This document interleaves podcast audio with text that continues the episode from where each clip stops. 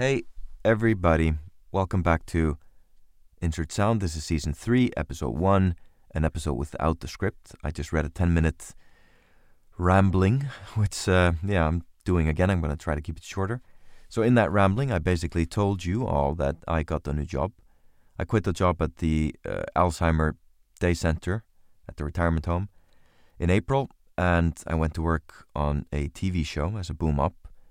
And that's the first time in five years that I've done that job. It's been a learning experience, steep learning curve, uh, difficult, hard, fun, great, rewarding, insane, intense, hilarious, uh, scary, I guess. Scary because, you know, there's a lot for me to learn and there's a lot to master in that job. It's not like an unnamed person on set sometimes says, you're just holding a stick, but holding that stick is trickier than many might imagine. So I've had ups and downs and downs and downs and ups and ups and downs and downs. And it's coming to an end now, end of July. It's going to be a really interesting uh, crime show here in Iceland. Uh, I'm under an N D A, so let's just not jinx myself or uh, incriminate myself uh, regarding the content of the show. But it's been, yeah, intense. I think I'll deal with this maybe in later episodes. Just this learning process with me, uh, an incredible opportunity to learn this side of, of sound recording, and a blessing, and a job, pays the bills as well. But this episode is going to be a long, long recording that I did at Smáhamrar. This is a farm in, in Strandir, which is close to the West Fjords. It's where my great-grandfather is from, and my grandfather uh, is, well, from there, I guess, even though he did not live there. And it's a place I've been visiting, not frequently, but a couple of times a year. And I've been working on a, f- on a photo project there, which meant looking at old photos. And so looking at these old photos, uh, going over a list of names that define every hill and cliff and field and pasture has put me into a certain kind of uh, state of mind when it comes to this recording, I think, now that I think about it. And it's basically the, the question of the different sounds throughout the ages, throughout the decades. So when my great-grandfather was living there, you know, probably before the time of a tractor arriving, you know, everything was, the grass was cut by hand, raked by hand. Now it's all, you know, automated and, you know, one person doing the job on a tractor. But even though there were, you know, twenty people living at the farm at some point, now there's three. Same old story in, in, in all farms in Iceland, I think.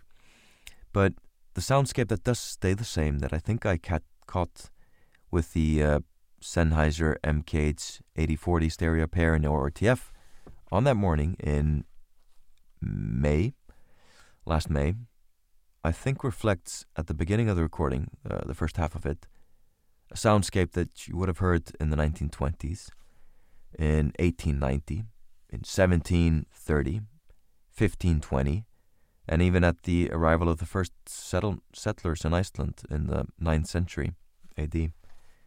So this recording is of the eider ducks, the black guillemot, the Arctic tern, which are the kind of local defining birds uh, of the farm. And people would collect the eggs of the Arctic tern and the eider ducks. Now that's not really done anymore uh, much, but the soundscape, just the feeling of being in that place, did connect me with the past and, you know, my ancestors and the reality of living there.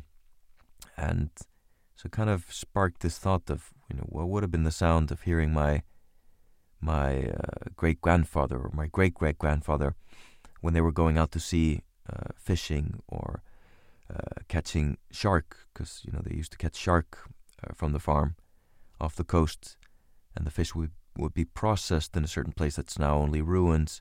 So, yeah, I think it's it's a bit of a sentimental recording for me. And uh, as I've said before, I do always like to put my sound recordings in some context, whether it's basic ideas about sounds or the locations or the way to record it. Uh, in this case, I just, you know, put it on a tripod and uh, the blimp, and I push record. Beautiful morning, and I went in for breakfast, and the kitchen window overlooks the ocean, and you're looking up into the Arctic Ocean, basically. And so as I'm sitting there, uh, I often see whales uh, in the ocean there, but as I'm sitting there, I see something like kind of rippling on the ocean, uh, s- strange, strange phenomenon.